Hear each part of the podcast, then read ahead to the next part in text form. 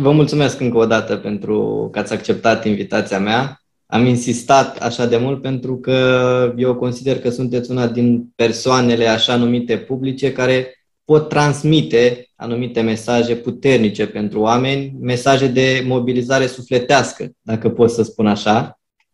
Și tocmai asta, tocmai despre asta ne propunem să discutăm astăzi, despre un subiect destul de sensibil, dar de înțelegerea căruia cred eu că depinde fiecare ființă. Și anume vă propun să discutăm despre cum putem lucra fiecare la sufletul nostru pentru a găsi un sens și o busolă în lume și pentru a înțelege mai bine pe ceilalți, iar toate acestea cu scopul de a reuși să ne creăm în cele din urmă legături profunde cu semenii noștri, cu aproapele, care aceste legături care să contribuie la dezvoltarea și la împlinirea noastră sufletească. Și pentru a pătrunde ușor metodic în acest subiect atât de profund, v-aș ruga întâi să ne oferiți o definiție a sufletului din perspectiva dumneavoastră. Păi cred că este cea mai, uh, uh, a spune, uh, cea mai rațională parte din noi. Cea mai plină de sens. Ce paradoxal! Da, pentru că uh, fără suflet, orice parte materială sau fără spirit, orice, orice parte materială s-ar reduce doar la ceva care la un moment dat s-ar dezintegra, ar, ar dispare din istorie. Dar uh, nu cădem totuși într-o ispită, pentru că pentru noi creștini, la fel de important este și trupul. Nu există, să spun, o, o, o, o importanță maximă a sufletului și trupul nu contează, deși uneori cădem în această ispită să spunem că trupul nu contează, mai important e sufletul, dar să nu uităm că și trupul și sufletul au fost alcătuite, create de Dumnezeu și au fost dăruite omului ca omul să se poată dezvolta. Ce ne-am face fără trupuri și ce ne-am face fără suflet. Așa ne-a făcut Dumnezeu pe noi oamenii să fim purtători de trup și de suflet. Numai că trupul are deocamdată o, o, o limitare istorică. Uh-huh. Deocamdată nu este veșnic. Dar va veni un moment dat când trupurile noastre vor deveni veșnice. La apoi, când trupurile noastre se vor ridica în veșnicie și se vor spiritualiza, își vor primi sufletul înapoi vor intra în veșnicie, în perfecțiunea în care ne-a chemat Dumnezeu la existență. Și sufletul, uh, atunci când uh, scapă, între ghilimele, de trup, ce se întâmplă cu el atunci? Pentru că dumneavoastră îl prezentați unul dependent de celălalt, cel puțin pe pământ. Dar în momentul în care trupul dispare, atunci ce se întâmplă cu raționalitatea sufletului? intră în lumea spirituală a lui Dumnezeu, total. Nu că n-ar trăi în lumea aceasta spirituală a lui Dumnezeu și când se află în trup. Vă dau un exemplu. Uh, vorbim foarte mult despre tristețe, despre depresie, despre afecțiuni psihice pe care lumea de astăzi le, le traversează. Cred că una dintre cele mai grave boli ale secolului va fi depresia și afecțiunile psihice omul se află într-o suferință sufletească. poate n-ar fi atât de speriat treaba aceasta, pentru că poate Dumnezeu, prin această tristețe, îi spune omului, nu uita de sufletul tău. Prea mult ne-am materializat. Uh, avem datoria ca încă de aici, de pe pământ, din viața aceasta, să trăim cu Dumnezeu în lumea spirituală, adică să dezvoltăm puterile noastre sufletești. Dacă nu facem lucrul acesta, apare tristețe, apare nonsensul, apare depresia, anxietatea, care poate sunt o pregustare a lipsei lui Dumnezeu. A unui om, a unei ființe care trăiește strict istoric, doar cât îi oferă viața aici pe pământ și apoi nu se mai raportează la nimic. Uh, ce face sufletul dincolo? Păi ceea ce face începând de aici. Nu poți aștepta un dincolo. Uh-huh. Pui nu contează, deocamdată cât sunt pe pământ, mănânc, beau, mă distrez, că o vedea eu ce fac dincolo. Ori asta este o amăgire pentru că uh, în lumea creștină primară se vorbea despre ascesis, despre exerciții. Și se spunea că un om spiritual, un creștin, se aseamănă un sportiv care alergă în stadion. De ce alergă în stadion? Să facă performanță, să obțină niște premii. Creștinul, la fel, alergă într-un stadion al vieții. Uh, și omul ar trebui să alerge într-un stadion al vieții, făcând ascesis, adică asceza, adică exerciții. De ce? Pentru că făcând exerciții, el dobândește performanță. Nu faceți exercițiile acestea sufletești, sufletul începe să își piardă din, din facultăți, din capacități și apare, apare tristețe, apare nonsensul, care nu pleacă cu nimic. Orice îi face, nu pleacă. Poți să, poți să te droghezi, poți să fumezi, poți să faci, să urci munții, să faci orice. La un moment dat cineva mi-a spus că Părinte, eram atât de trist și de nonsens încât m-am apucat să alerg. Păi bun, și până unde alergi? Și cât alergi? Mie mi se pare că cea mai fascinantă imagine a alergatului și a timpului nostru este alergatul pe bandă. Când văd că alergă pe bandă, mi se pare că alergă nicăieri. Adică nu se îndreaptă spre nimic, alergă în gol. Există o, o perioadă noastră aici pe pământ unde, dacă vrem să fim persoane spirituale, trebuie să facem ascesis, exerciții, asemenea unui sportiv. Dar care considerați că e cel mai important exercițiu în această, în această situație? Păi, la fel, la fel ca atunci când mergem la sală, de pildă, facem exerciții pentru umeri, pentru brațe, pentru piept. Când vine vorba de suflet, care e care grupă musculară trebuie să o dezvoltăm întâi ca să creeze baza? Acum, noi avem un mentor, un antrenor, să spun. Iar antrenorul acesta, în primă instanță și cred că cel mai important antrenor din existența noastră pământească este Isus. Da? De, de ce a venit El pe pământ? Ca să învețe pe oameni ceva. Ceva ce oamenii nu mai știau să facă. Acum, dacă te uiți în viața lui Isus, ai impresia că el a pus bazele unei religii. Și toată lumea spune cine este întemeietorul creștinismului. Și ne gândim cu toții la Isus. Ori el n-a pus bazele unei religii. Și vă spun de ce. Uh, omul, acum 2000 de ani, când Isus a venit pe pământ, arăta destul de diform. În ce sens? Uh, exista un aproape, aproapele meu, dar exista și un om de departe. Aproapele meu era fratele meu, cel de un sânge cu mine. Cel de departe era dușmanul meu.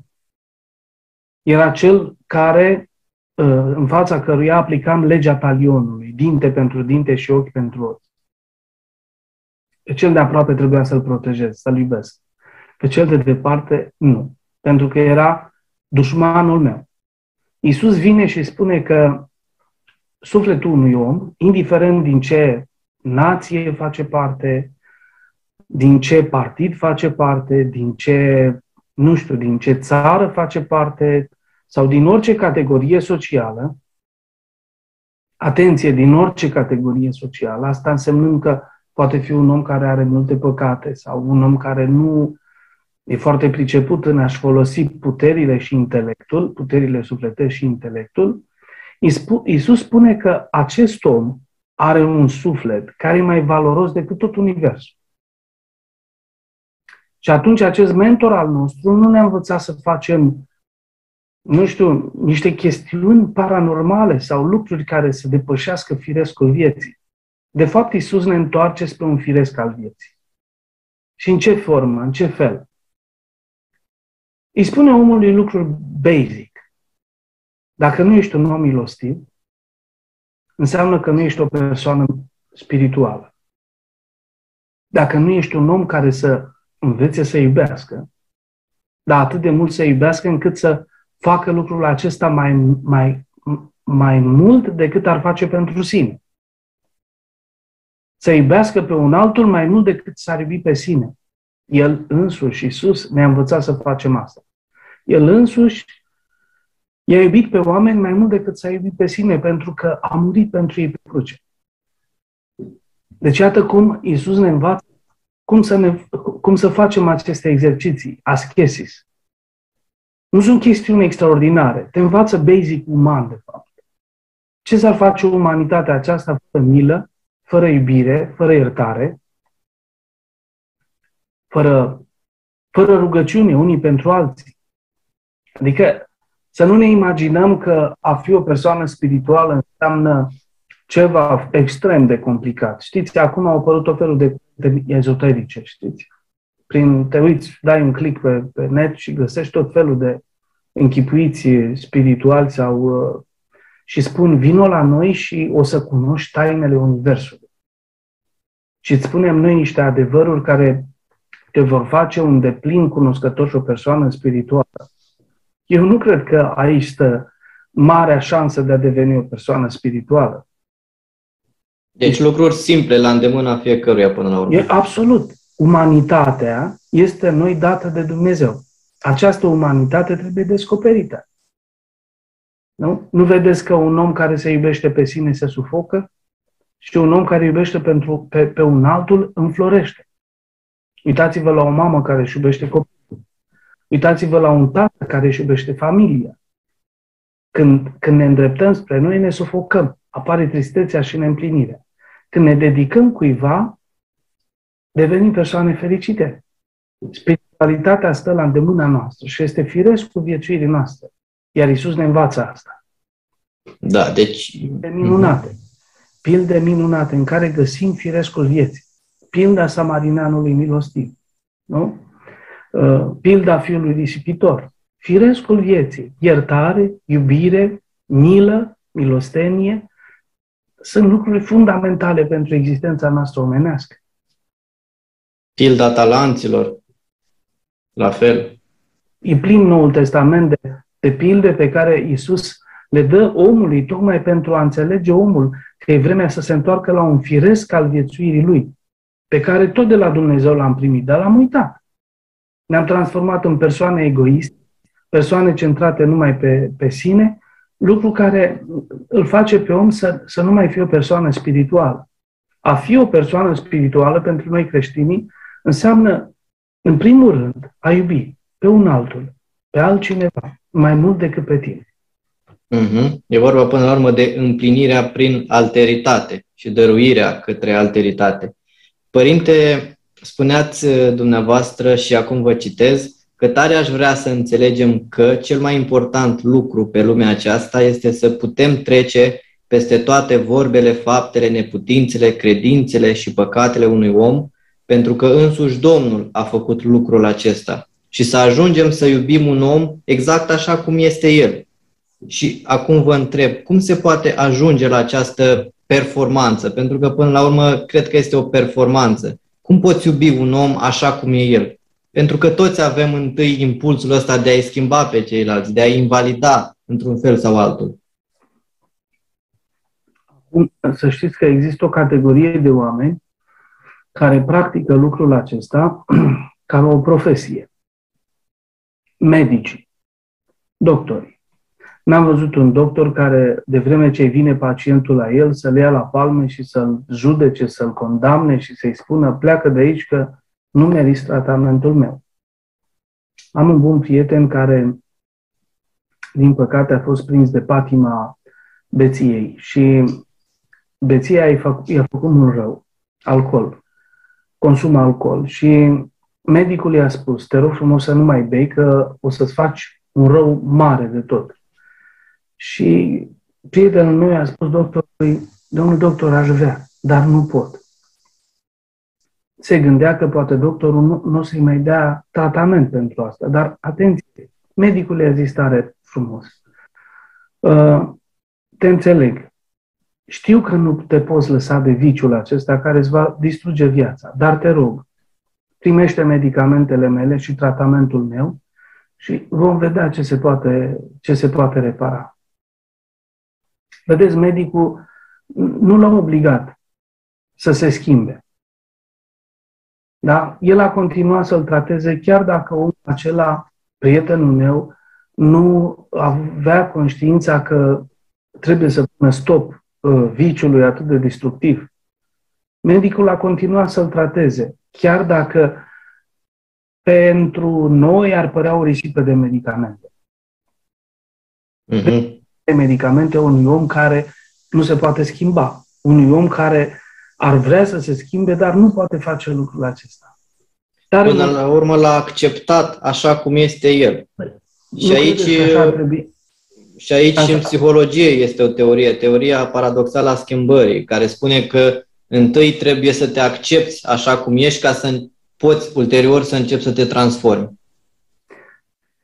Da, asta cred că ar trebui noi să înțelegem că uh, sunt oameni care pot face schimbarea aceasta în viața lor, dar sunt și oameni care nu pot face schimbarea aceasta în viața lor. Și atunci ei sunt nedemni de grija, de dragostea și de prețuirea noastră, adică Hristos nu și-a dat viața și pentru ei. Uh, cred că e un lucru important să înțelegem asta, că noi creștinii suntem chemați nu să judecăm lumea, ci să o tămăduim. Ca medicul respectiv care l-a rugat pe prietenul meu viciat peste măsură și într-o imposibilitate de, de a lupta cu viciul lui, care l-a rugat pe prietenul meu să-și ia totuși medicamentele. Chiar dacă nu poate opera schimbarea, că poate prelungindu-i viața cu ajutorul medicamentelor, poate ajutându-l să aibă o calitate a vieții mai bune, omul acela la un moment dat poate ajunge la o transformare personală. La o conștientizare până la urmă. Sigur. E foarte greu de, de, de acceptat lucrul acesta că uh, ar fi bine să acceptăm să viețuim lângă oameni care nu se pot schimba, care nu se pot transforma, care nu pot renunța la, la răul din viața lor. Să, să, să, să putem sta lângă ei și să îi ajutăm din ipostaza aceasta de prieteni, de oameni care, le, uh, care pot ajutorul, chiar Dar dacă prețul nu este, nu este schimbarea. Pentru a face asta, avem noi nevoie de ceva, uh, de o anumită calitate sufletească, de anumite abilități. De ce avem nevoie pentru a reuși să facem asta? Pentru că nu e tocmai ușor. Cred că amândoi putem conveni asupra acestui lucru. Um, da, trebuie să reușești sau să ajungi la performanța să mergi pe apă. Dacă nu poți merge pe apă, e cam greu să poți să accepti un om care nu se schimbă în viața ta. Glumesc. Mm. Nu e cazul. Eu cred că ține de orgoliu. Prea vrem să se schimbe tot în jurul nostru. Prea vrem ca toți să meargă după cum spunem noi și să, să uh, știți, suntem mici dictatori. Aproape 9 miliarde de mici dictatori pe pământ trăiesc. Noi toți am vrea să se împlinească voia noastră și toți să se alinieze după cum spunem noi, după cum dorim noi, după cum vrem noi. Nu e uh, un părinte ortodox minunat, părintele care a, a fost între timp și canonizat, Sfântul uh, Cuvios Sofronie de la Essex, spunea uh, eu pot să schimb lumea într-un singur fel. Sau pot să, să vindec răul din lume într-un singur mod, schimbându-mă pe mine. Să n-ai pretenția absurdă să se schimbe ceilalți din jurul tău, pentru că este absolut uh, destructiv. Sigur, discuția noastră are loc în, în, în spațiul relațiilor uh, diurne, spune, uh, zilnice din viața noastră. Știți? Relații care nu sfidează patologie. Nu vorbim aici de relații de patologie, abuzive, în care uh, sunt victime, sunt uh, unde un copil este abuzat de, nu știu, de un adult sau uh, unde o femeie este bătută de, de, de soțul sau de iubitul ei, nu, nu vorbim acolo, stai și rabdă. Nu, a, a, acolo trebuie clar uh, aplicat o altă metodologie pentru că acolo nu mai ține de iertare. Adică victima, la un moment dat, va trebui să ierte ce i s-a întâmplat, pentru că altfel nu poate merge mai departe.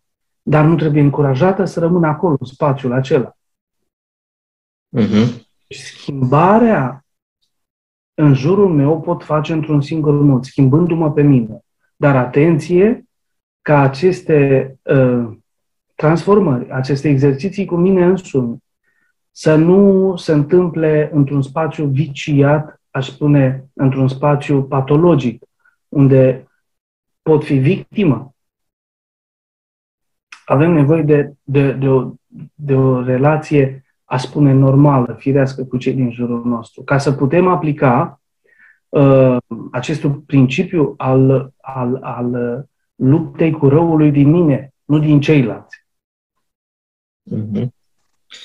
Părinte, avem mereu tendința de a da vina pe ceilalți și mai puțin de a ne uita întâi la noi, tocmai ce vorbeam și anterior. Și tot dumneavoastră spuneați legat de acest lucru că nimeni nu te poate face să suferi decât dacă tu ești dezechilibrat în adâncul sufletului tău.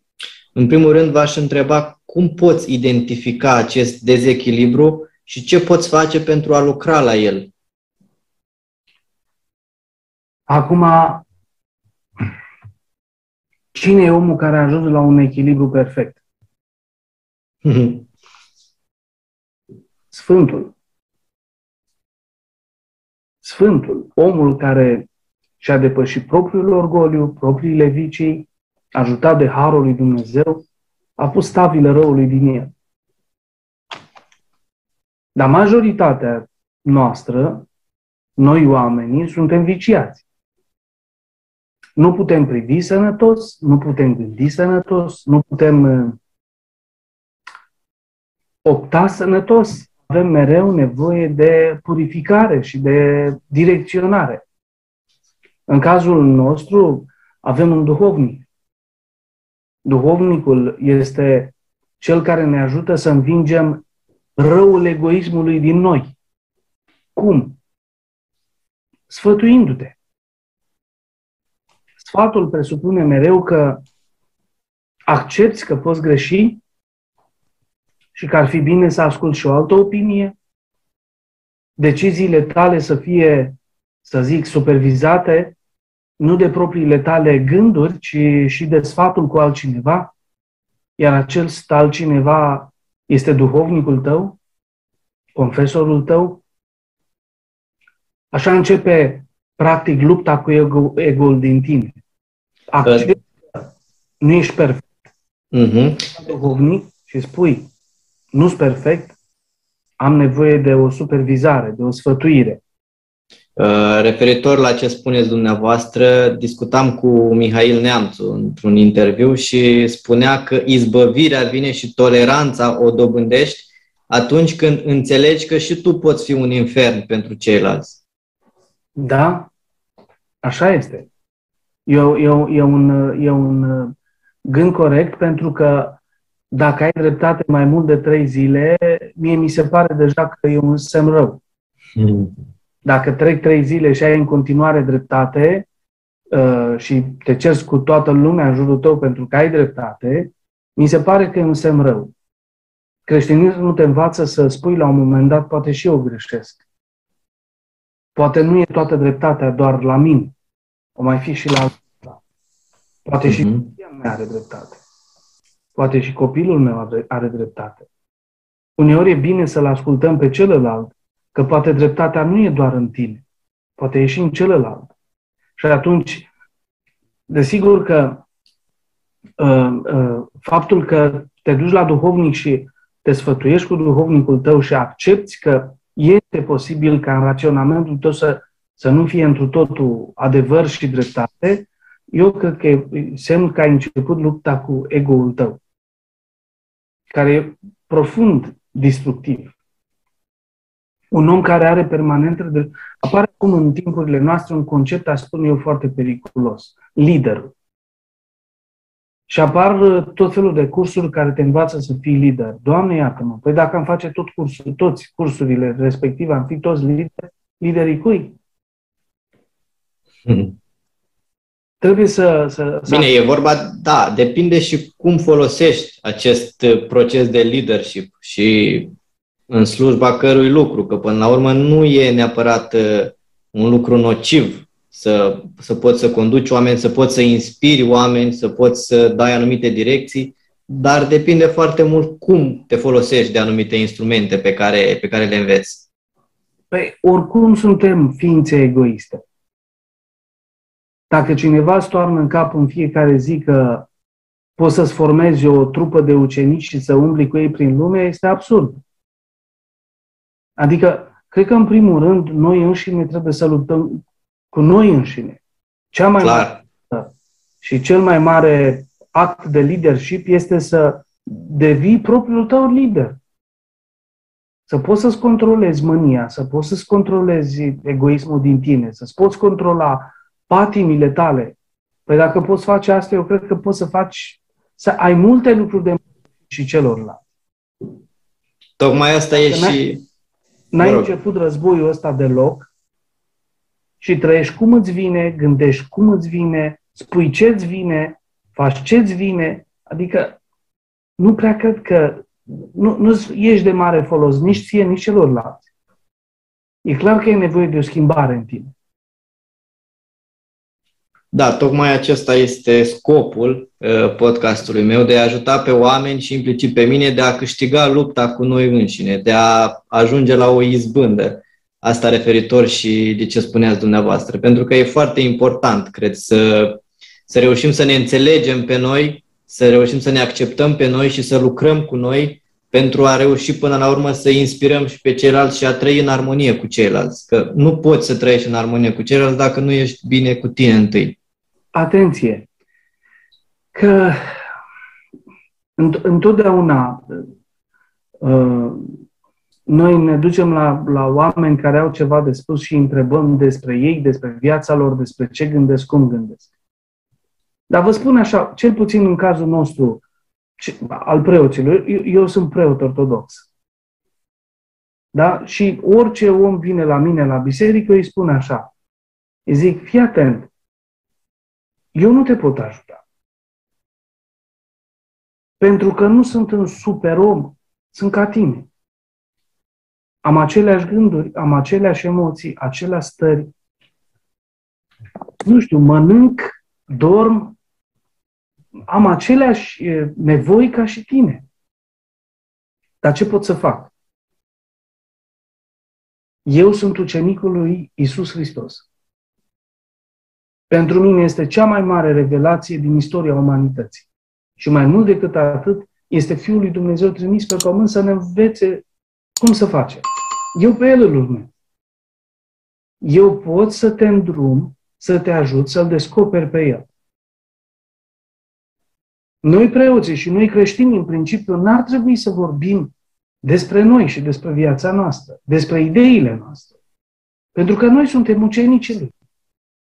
Am primit de la el o învățătură, îi practicăm cuvintele, îi practicăm modul de viață. Și până la urmă urmei, miracolul mare al acestei căi pe care mergem noi creștini este acesta. O definește foarte frumos sau îl definește acest miracol Pavel, apostol. Zice, am ajuns să nu mai trăiesc eu, ci Hristos să trăiască prin mine. Vă dați seama care este ținta transformării tale? Această persoană incredibilă din istoria umanității, Isus Hristos, care a murit pe cruce într-o jertfă totală, ajunge să trăiască în tine. Ajunge să te întrupeze, aș spune, într-un fel, în tine.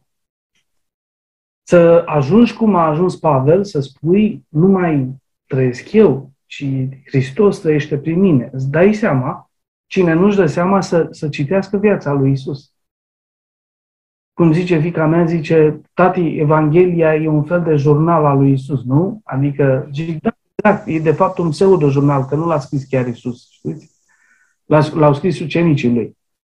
Și poți să citești puțin ca să vezi cine va trăi în tine în momentul în care începi să, să trăiești ca Isus, să uh, îi înțelegi vorbele, să îi înțelegi chemarea. să aplici sfaturile și îndemnurile lui. De aceea zic că nu, nu facem invenții, adică nu mă apuc eu să inventez apa caldă acum sau roata, că ele de multă vreme, uh, și cred că nici dumneata prin podcastul pe care îl ai, ci nu facem decât să arătăm celor care nu știu încotro să o ia, să arătăm o cale și un scop, un cel. Calea este cuvântul lui Hristos. Iar scopul este chiar el. Un om care până la urma urmei se întâlnește cu Hristos e un om bucuros, e un om fericit. Uh-huh. Sfinții care au înfruntat moartea. Gândiți-vă la creștinii care au trecut prin închisori. Nu de multă vreme. Acum vreo 40 de ani încă erau în închisori. În închisorile comuniste. Gândiți-vă că au rezistat. Au trecut prin condamnări la moarte. Duhovnicul meu, Părintele Sofian, a fost condamnat la moarte. Era student. Și nu s-a speriat de lucrul acesta. Și au găsit sens până la urmă, la fel ca în căutarea sensului vieții a lui Victor Frankl, trebuie să-ți găsești sens în orice, indiferent în locul în care te afli, să găsești un sens, o direcție. Scopul nostru este unul foarte precis. Să ne întâlnim cu El. De fapt, asta și este și călătoria vieții noastre. Este o experiență, o școală, o cale la capătul căreia este întâlnirea cu El, față către față. Așa cum stăm noi doi acum, față către față, așa ne întâlnim cu El.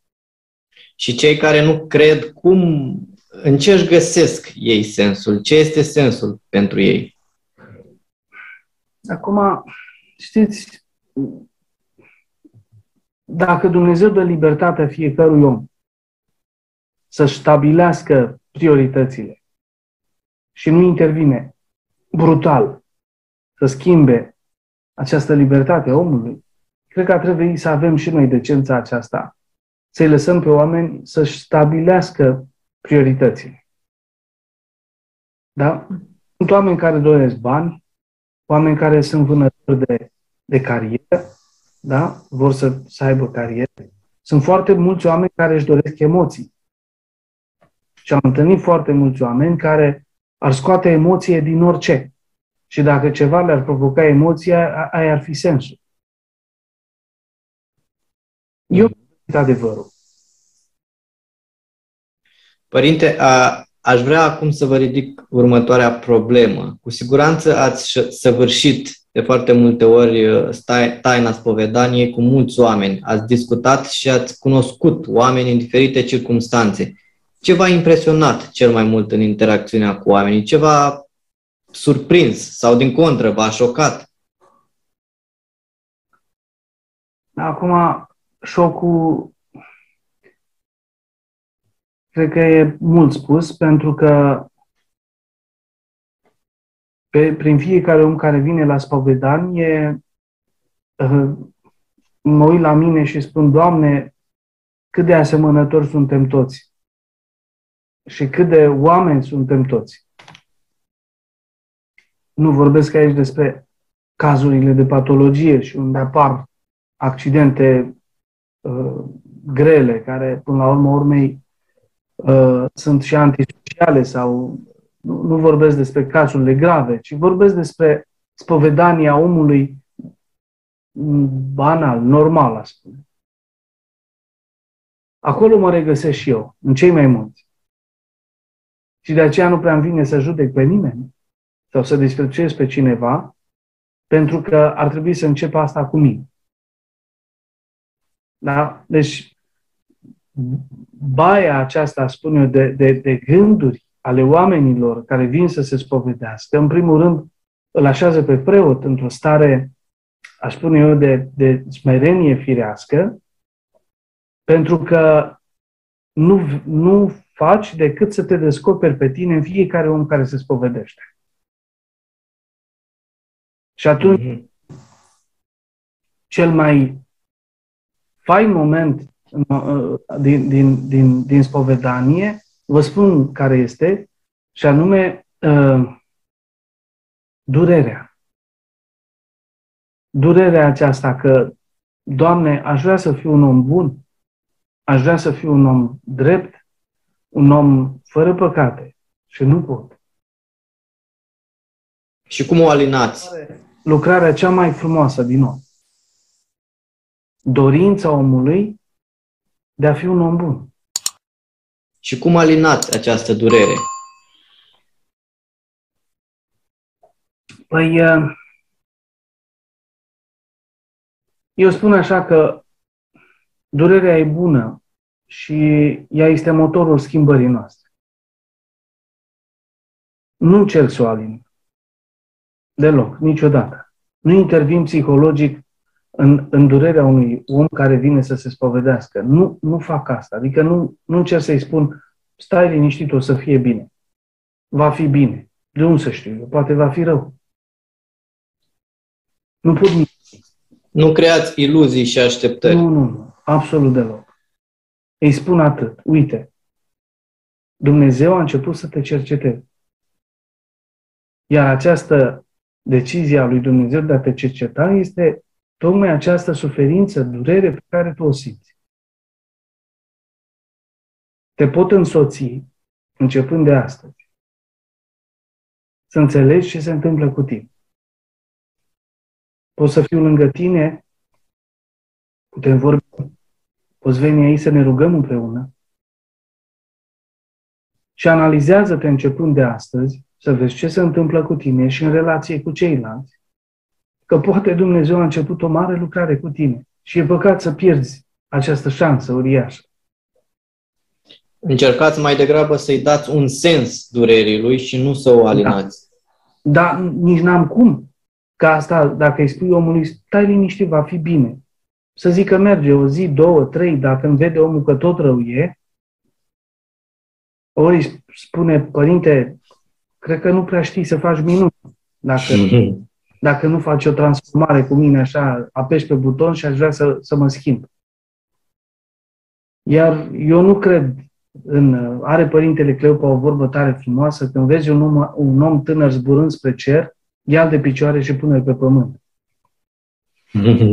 Realiști. Adică nu trebuie să vindem iluzii și uh, efecte narco- narcotice tinerilor, spunându-le vino aici și te vei simți minunat. Da. Vă propun să, să discutăm acum despre cel mai frumos, dar totodată cel mai dificil de înțeles poate subiect de pe pământ și anume despre iubire. Și aduc aici în discuție o parte dintr-o prelegere pe care ați rostit-o la Iași, dacă nu mă înșel.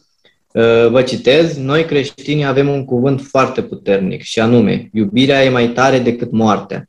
Dacă iubiți, sunteți liberi. Dacă vă însingurați și dacă vă îndreptați doar spre voi, o să pieriți. Și primul semn al disoluției este anxietatea și cu siguranță mai târziu depresia, ceea ce vorbeam și noi la început. Și acum v-aș întreba ce înseamnă mai exact iubirea și cam ce ar trebui să facem pentru a fi pregătiți să iubim, pentru a ne pune în starea asta de a iubi. E o discuție teribilă tema aceasta. De ce? Pentru că uh, majoritatea dintre noi suntem consumatori de filme. Și vedeți, Hollywood a făcut mulți bani pe, pe așteptările noastre. Toți visăm la o iubire. Și o iubire pe care Hollywood ne-a cultivat-o într-un anumit sens. O iubire emoțională. O iubire strict emoțională. Cu flăcări, cu, cu durere, cu zvârcoline, cu pasiune, cu și în sufletul nostru mereu zace acolo așteptare să trăim o astfel de, de, de iubire. Habar n-avem că iubirea odihnește.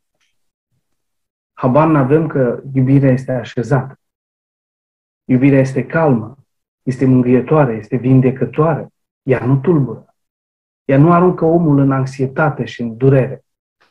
Pentru mine, uitați, o mare întrebare muzica românească contemporană. Orice me- melodie ascultați, nu știu, foarte comerciale sau mai puțin comerciale, uh, o melodie românească, domnule, e vorba numai despre iubiri care, care ating uneori și patologia. Melodiile sunt, sunt iubiri zvârcolite, toate sunt iubiri în care mă părăsești, mă abandonezi, mă, mă rănești, mă, mă chinui, mă... Doamne iartă-mă, păi ce asta? Am ajuns să, să, să gândim iubirea ca pe o boală, să trăim iubirea ca pe o boală. O boală care răvășește omul și îl, îl îndurerează.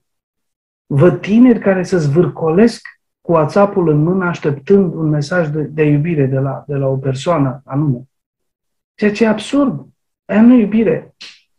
O stare care te consumă sufletește și te aruncă numai în negură. Aia nu iubire. Nu știu cum și cine ne-a învățat pe noi că aia ar fi iubire. E absurd. Nu aia e patologie. Aia e boală. Nu e iubire. Aia trebuie tratată. Acolo trebuie să mergi fie la psiholog, fie la un consilier, să te învețe să-ți reglezi rațiunea în așa fel încât să stăpânești emoțiile acelea destructive. Da? Deci, iubirea e, e altceva. Uitați-vă la Isus. El trăiește iubire. El trăiește un act de iubire față de oameni. Uh, n-are nicio suferință personală. N-are nicio suferință a așteptării. Adică, de ce nu ești al meu? De ce nu ești? Vino acum aici, dă-mi un semn. Nu, el pur și simplu iubește pe oameni.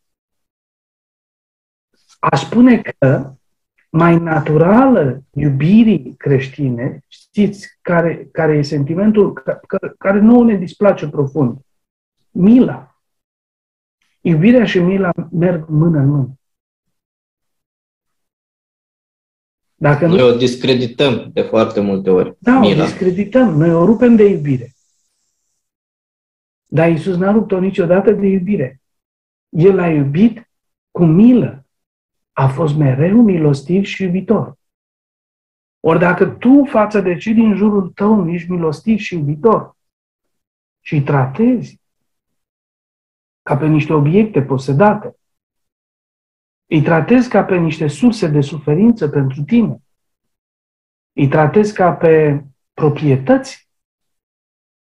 Atunci este o patologie cumplită în tine, că crezi că iubirea este doar cea care îți dă emoții, nu cea care îi odihnește pe ceilalți, care e milostivă. Ați văzut că în Apostolul Pavel în epistola către Corinteni, el spune, definind iubirea așa, zice, iar bărbatul să-și iubească soția sa, zice. Și cine ca pe sine însuși? Cine nu are grijă de el? Cine nu-și dă de mâncare? Cine nu se învelește seara? Cine nu, când e frig? Păi așa să ai grijă de, de persoana pe care iubești, să o învelești, să o hrănești, să o crotești, să te gândești cu milă. Cu milă. Să-ți fie milă de acea persoană pe care tu o iubești cu toată inima ta. Ne, neavând toate aceste sentimente dumnezeiești, atunci iubirea se transformă într-un film. Atenție, filmul durează o oră și apoi se termină. Mm-hmm. Iubire care durează cât un film e dezastru. De aia spun că iubirea e mai tare ca moarte. Pentru că o iubire adevărată nu se termină odată cu filmul, ci o iubire adevărată trece dincolo de moarte. Poartă doi oameni în împărăția lui Dumnezeu. Două suflete care se iubesc se vor recunoaște și dincolo de moarte. Iar sentimentele lor puternice vor rămâne și dincolo de moarte, în veșnicie. Mm-hmm. Foarte frumos. Vă propun să trecem acum la o serie de întrebări mai scurte și vă rog să-mi răspundeți în maximum două fraze la acestea pentru a nu vă mai ține nicio foarte mult. Uh, prima, cum îți găsești liniștea în fața morții? Păi nu o găsești. Nu cred că e om care să nu se teamă de moarte. Ci că era un stareț care vorbea ucenicilor săi, monahi, călugări mai tineri, adunați acolo în mănăstire despre moarte și să nu vă temeți, trebuie să fiți puternici până când ucenicii au zis la un moment dat, ia să vedem dacă starețul nostru doar vorbește sau uh, uh, cre- chiar crede că e, poți învinge moartea cu putere. Și într-o noapte s-au dus la chilia lui și au început să zguduie chilia și să strige, cu tremur, părinte, cu tremur, cu tremur. Starețul a început să răgnească, ajutor, ajutați-mă, ajutați-mă, pe să nu mor, să nu... Și ăștia, ucenicii au zis, păi cum părinte stareț, vă e frică de moarte? Păi nu ziceați că trebuie să înfruntăm moartea cu stoicism, cu putere, cu... Diferența, deci să nu ne lăudăm niciodată că suntem bărbați viteji în fața morții.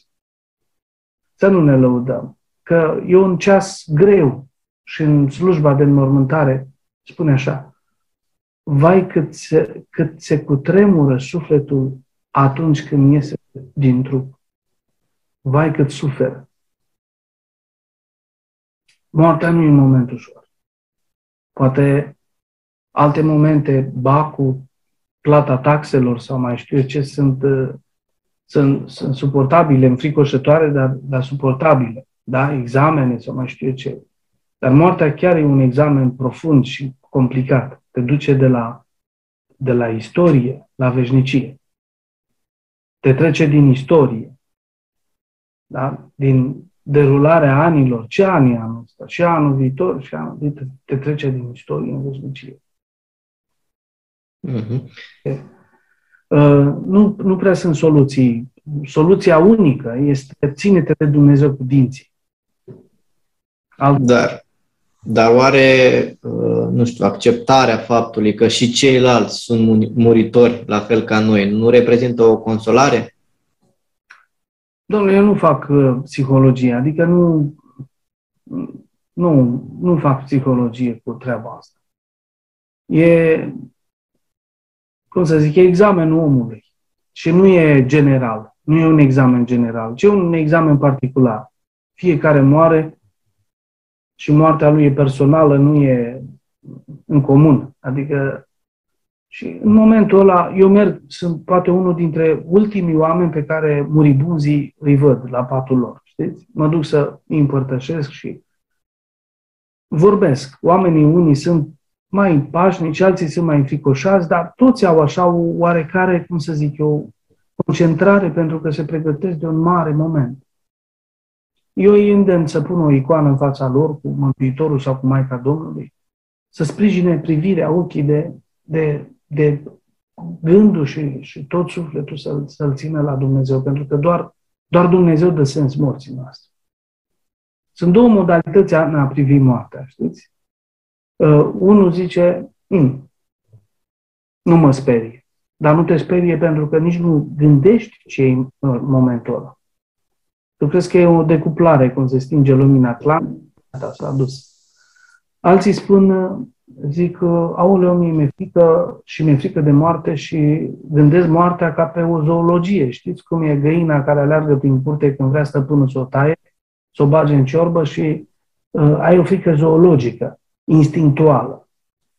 Iar alți oameni gândesc, e momentul întâlnirii mele față către față cu Dumnezeu. Voi avea un răspuns de dat această întâlnire nu poți mima, nu poți anticipa, nu poți gândi față în față, o, o, o întrevedere personală tu cu Dumnezeu. E un moment înfricoșător. Și mult așteptat că în sfârșit îl vezi pe cel pe care l-ai crezut toată viața, dar și înfricoșător pentru că nu știi dacă vei fi într-o sinfonie foarte bună cu Dumnezeu sau ori mai fi și reminiscențe pământene. Mm-hmm. Cum te poți apropia de Dumnezeu când ai îndoieli? Ce credeți că le-ar spune Dumnezeu celor care se îndoiesc?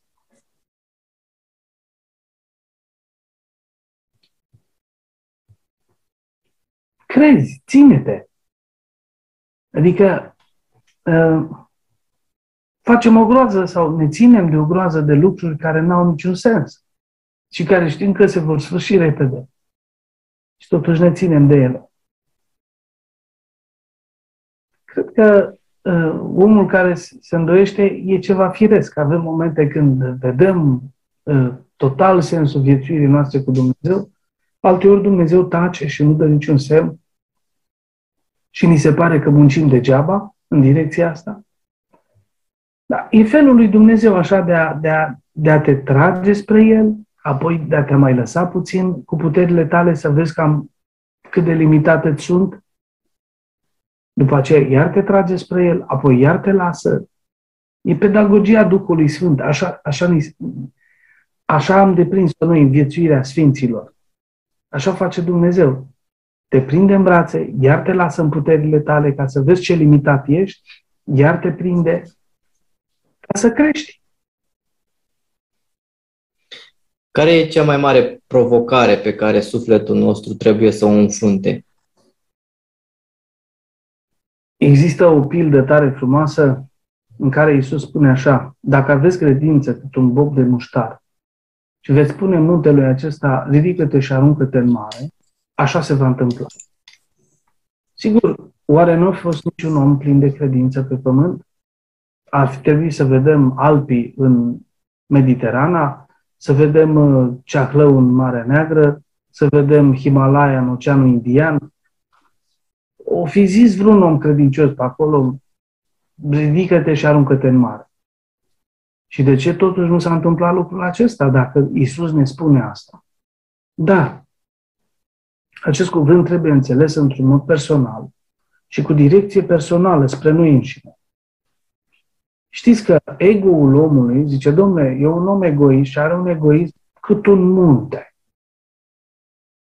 Deci muntele nu e uh, forma de relief de, de netrecut, e greu să treci un munte, ci muntele este propriul nostru egoism.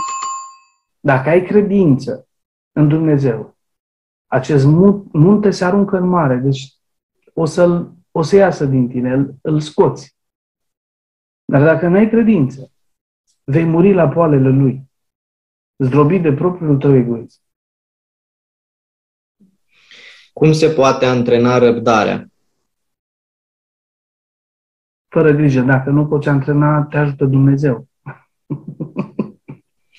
și o să te antreneze până când într-un final o să ai răbdare. e simplu. Ce înseamnă de fapt să-ți porți crucea, să-ți accepti destinul sau să o porți cu tine în timp ce ți-l construiești singur? Păi, crucea, în primul rând, presupune că uh, viața noastră depinde și de celălalt. Nu poți crede că mergi prin viață făcându-ți mereu voia, împlinindu-ți numai scopurile tale, gândurile tale, ideile tale. Trebuie să accepti că trăim în comun. A-ți purta crucea înseamnă să ții cont de ceilalți, mereu, în tot ce faci. Altfel nu poți să crești. Nu poți înainta. O să te zdrobești de propriați, de propriul tău ego.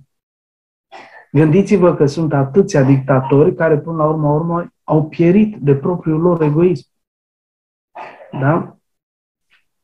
Spuneați dumneavoastră de o cultură a sufletului și ca să concluzionăm așa, cum poate fi ea implementată? La nivel mondial, cred că e cam greu să implementeze o cultură a sufletului tuturor. La nivel micro. Într-un proiect politic, știți? Nu. E o invitație. Oamenii care vor să devină oameni sufletești primesc această invitație și pășesc în lumea aceasta sufletească. Oamenii care nu vor și au alte scopuri, alte obiective, sigur că vor sta departe de asta. Dar când umanitatea a fost sufletească, spirituală, o cultură a spiritului, când umanitatea a fost spirituală, a adus cea mai frumoasă perioadă din existența ei. Gândiți-vă că noi acum vizităm muzee și opere de artă și catedrale și biserici care au fost construite cu mult timp înaintea noastră de oameni profund spirituali.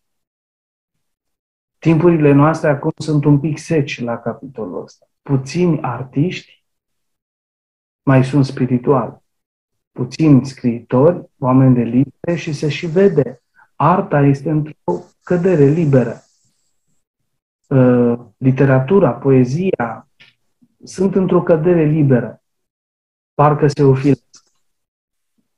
Da? Asta înseamnă că omul începe să, să nu mai pună mare preț pe suflet. Mie de asta mi-e frică tare, de, de, de lumea asta, că uh, începe să folosească din ce în ce mai multe metode să-ți spună că Dumnezeu nu există. Vedeți? Și școala, și medicina, și psihologia. Și... Păi de ce? Ce au de câștigat? Să-l, să-l facă pe om să se desprinde de Dumnezeu. Știți, e foarte greu să aș spune să manipulezi, dar haideți că e un cuvânt dur. E foarte greu să construiești o persoană după cum o vezi tu, atât timp cât el e prins de Dumnezeu. O persoană care îl are pe Dumnezeu e liberă. E o persoană liberă.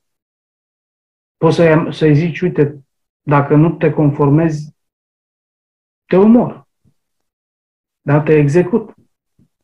Și s-a mai întâmplat asta în istorie. O spune Sfântul Vasile cel Mare, zice, în momentul în care imperatorul Valens îl prigonea, Sfântul Vasile cel Mare spune, poți să-mi iei averea. N-ai decât. Nu mi-aparține și, până la urmă, urmei, poți să iei ce vrei. Deci poți să mă exilezi unde vrei tu pe pământ. E tot pământul lui Dumnezeu, tot cerul lui Dumnezeu. Deci, până la urmă, urmei, poți să mă execuți. Nu faci decât să mă ajut să mă întâlnesc cu Hristosul meu pe care l-am crezut toată viața. Ei, cum să constrângi o astfel de persoană? Cum să faci o astfel de persoană să devină o persoană muncitoare ca un, ca un bou? Cum să constrângi o astfel de persoană să devină o, o persoană înfricoșată și ascultătoare până la robie? Cum, cum poți manipula o astfel de persoană care nu se teme de nimic? Că iei averea, că iei viața, că le exilezi pe pământ? Cum, când el are un univers mult mai fascinant și mai important decât acesta pământean. Cred că e cam greu să vinzi unei astfel de persoane chestii consumeriste. O lume materială, o lume plată, ă, nu se poate dezvolta în direcția asta plată, ă, ă, orizontală, cu persoane credincioase. O lume nu poate deveni total materială cu, și total uh, cu un proiect din acesta strict material, de exemplu, cum era comunism. Du-te, domnule, de aici. Zice, tu când mori, nu treci la Dumnezeu, tu treci în neființă, domnule. Știți că a rămas formula asta și acum? Și o aud pe la, prin presă, pe la știri, pe la a trecut în neființă. Un deștept, la un moment dat, la un, o emisiune de știri, când a murit Papa Paul Ioan al II-lea, uh, a spus, a trecut Papa Ioan uh, Paul al II-lea, zice, a trecut în neființă. Doamne, cât de, de troglodit să fii încât să, să, să, să pui asemenea povară comunistă și atee în spinarea unui om care toată viața lui a suferit pentru credință. Este absurd. Părinte, mai am o singură întrebare pentru dumneavoastră. E o întrebare pe care o adresez tuturor invitaților mei și e un exercițiu de imaginație, uh, așa îl consider, uh, și anume imaginați-vă că aveți 100 de ani și pe patul de moarte mai aveți doar un minut de trăit. Stră, stră, stră, nepotul dumneavoastră vă întreabă. Spune-mi, înainte să mor, ce ar trebui să fac cu viața mea? Oh cam greu cu o astfel de cazuistică.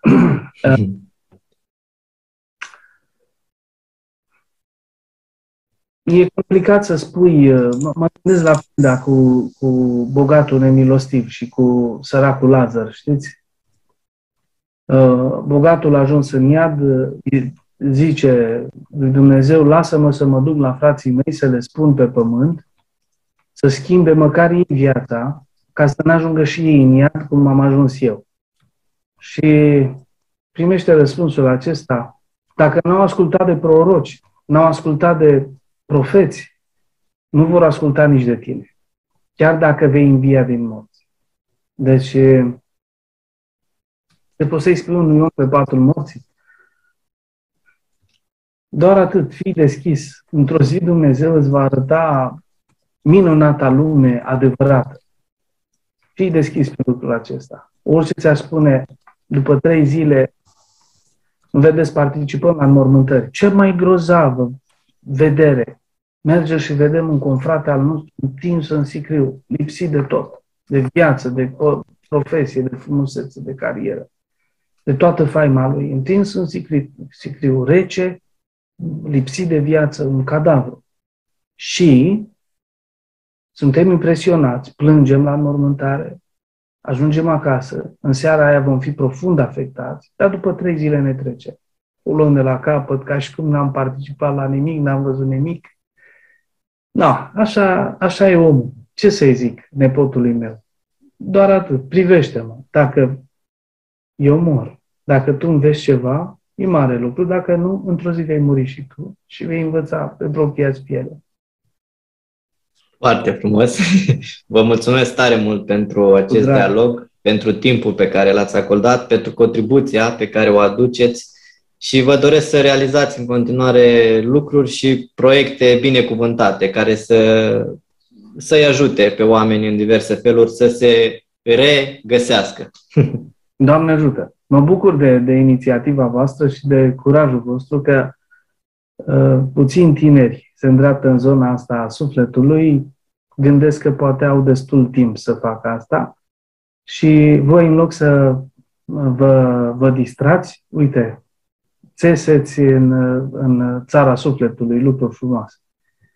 Mulțumesc! Vă, vă mulțumesc încă o dată și să ne auzim cu bine și sănătoși și cu alte, și cu alte ocazii. Numai bine. Doamne ajută! Mulțumesc, o seară frumoasă!